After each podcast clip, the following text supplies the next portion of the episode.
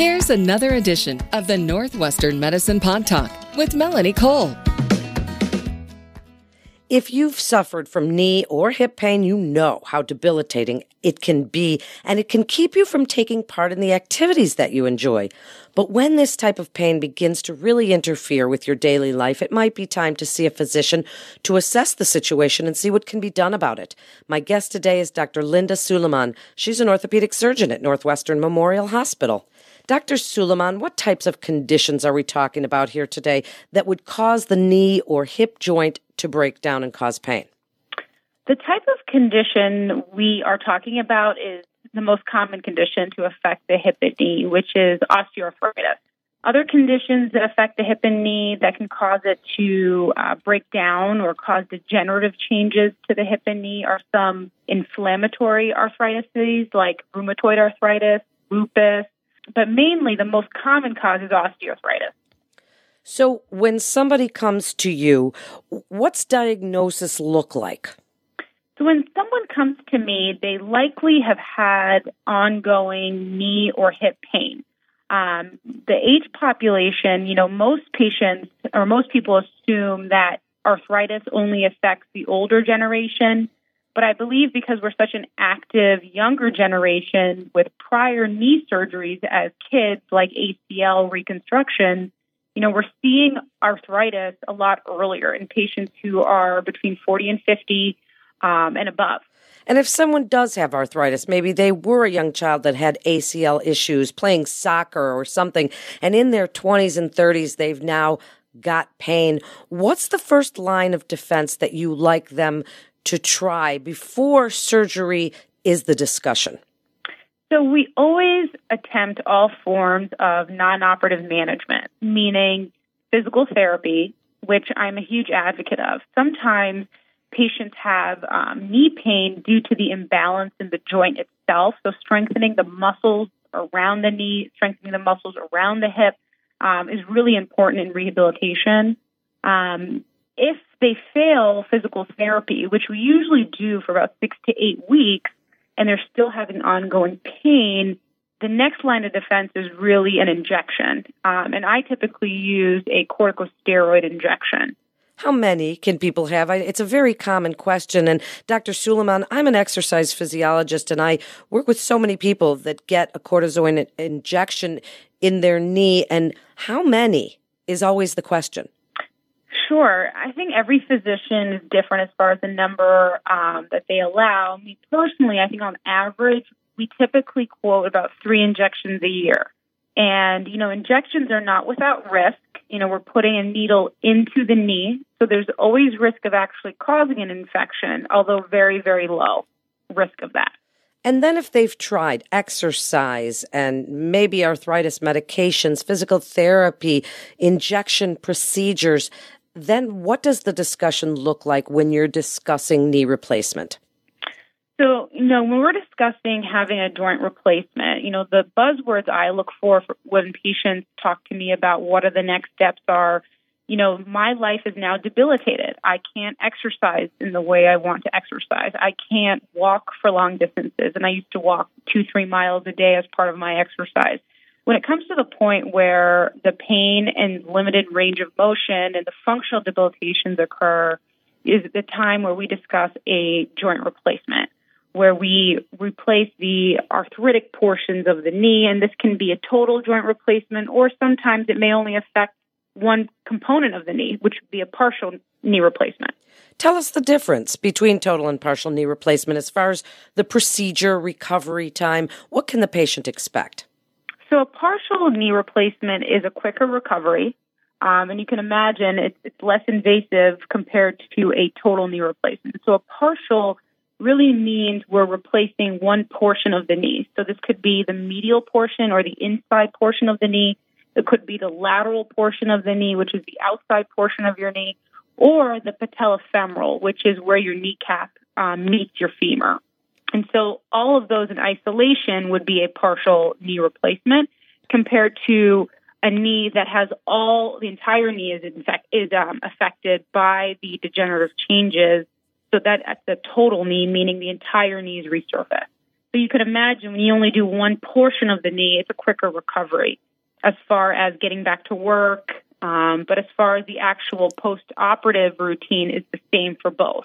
And as you're talking about the difference between total and partial knee replacement, and we hear about all the different types of joint replacements available today, anterior, hip, and all of these things. How has joint replacement surgeries advanced in recent years? Tell us a little bit about what's different now than, say, 20 years ago. I think the main difference now um, are actually things not specifically related to the surgical technique. I think we've gotten a lot better on the other aspects of the surgery. So, surgery is a multidisciplinary team. So, our anesthetics, we're doing spinal anesthetics instead of general anesthetics when we do joint replacements. And you can imagine that um, allows for patients not to be as groggy post-operatively because they're essentially not um, entirely asleep. And so they're able to get up, move faster. There's less complications um, related to just doing a spinal anesthetic versus a general anesthetic. And then our pain regimen protocols, our pain management postoperatively with local injections, adductor canal blocks, where we have regional anesthetic blocks, have all allowed us to um, control patients' pain better in order for them to get back to their day to day activities and fully rehab um, joint replacements. And then you can imagine we're an implant driven um, um, subspecialty with having hip and knee replacements. We use different types of implants and over the last 20 years, the longevity of our implants have improved by um, manufacturing uh, techniques with our polyethylene liners, um, and different portions of the actual implant have just gone gotten much better over the last 20 years.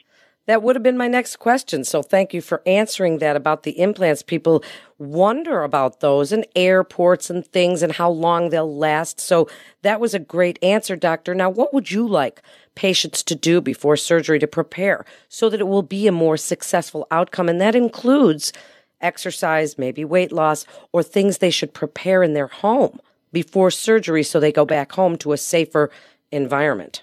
Sure. So we typically send our patients home after surgery. It's it's very rare to go to a skilled uh, rehab facility anymore. It's actually safer to go home um, compared to going to a rehab facility.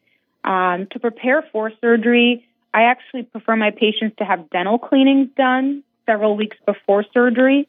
It sounds kind of like a weird thing, but you know it decreases you know risk of infection when you've had your dental cleaning done um, beforehand as well as um, physical therapy and home exercises. So every one of my patients get home, gets home exercises to strengthen their quadriceps muscles, their hip flexor muscles, their abductor muscles, um, in order to prepare themselves um, physically for the surgery. And then, you know, when they come for their preoperative uh, visit with me, it's always important to have a family member or a friend who's going to be with you at your home for the first two weeks um, because it's important that your family or your friend who's at home with you really understands what you're about to go through.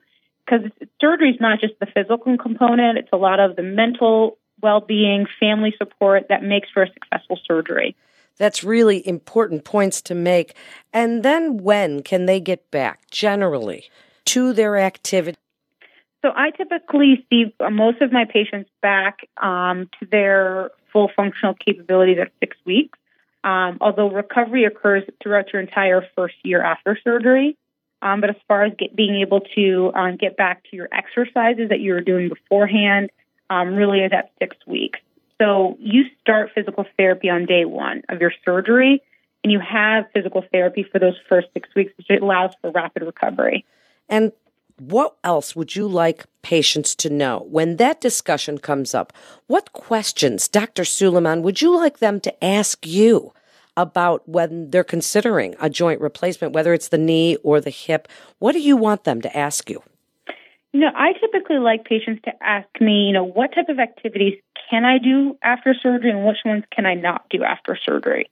I think it's really important to understand what type of activities you want to get back towards. And so that's one of the first questions I even ask a patient is, what do you hope to do after surgery? If you're someone who is a marathon runner and you want to get back to doing marathons, you likely won't be doing that after a knee replacement. Although you physically can do a marathon, the impact of running is detrimental to the longevity of the implant.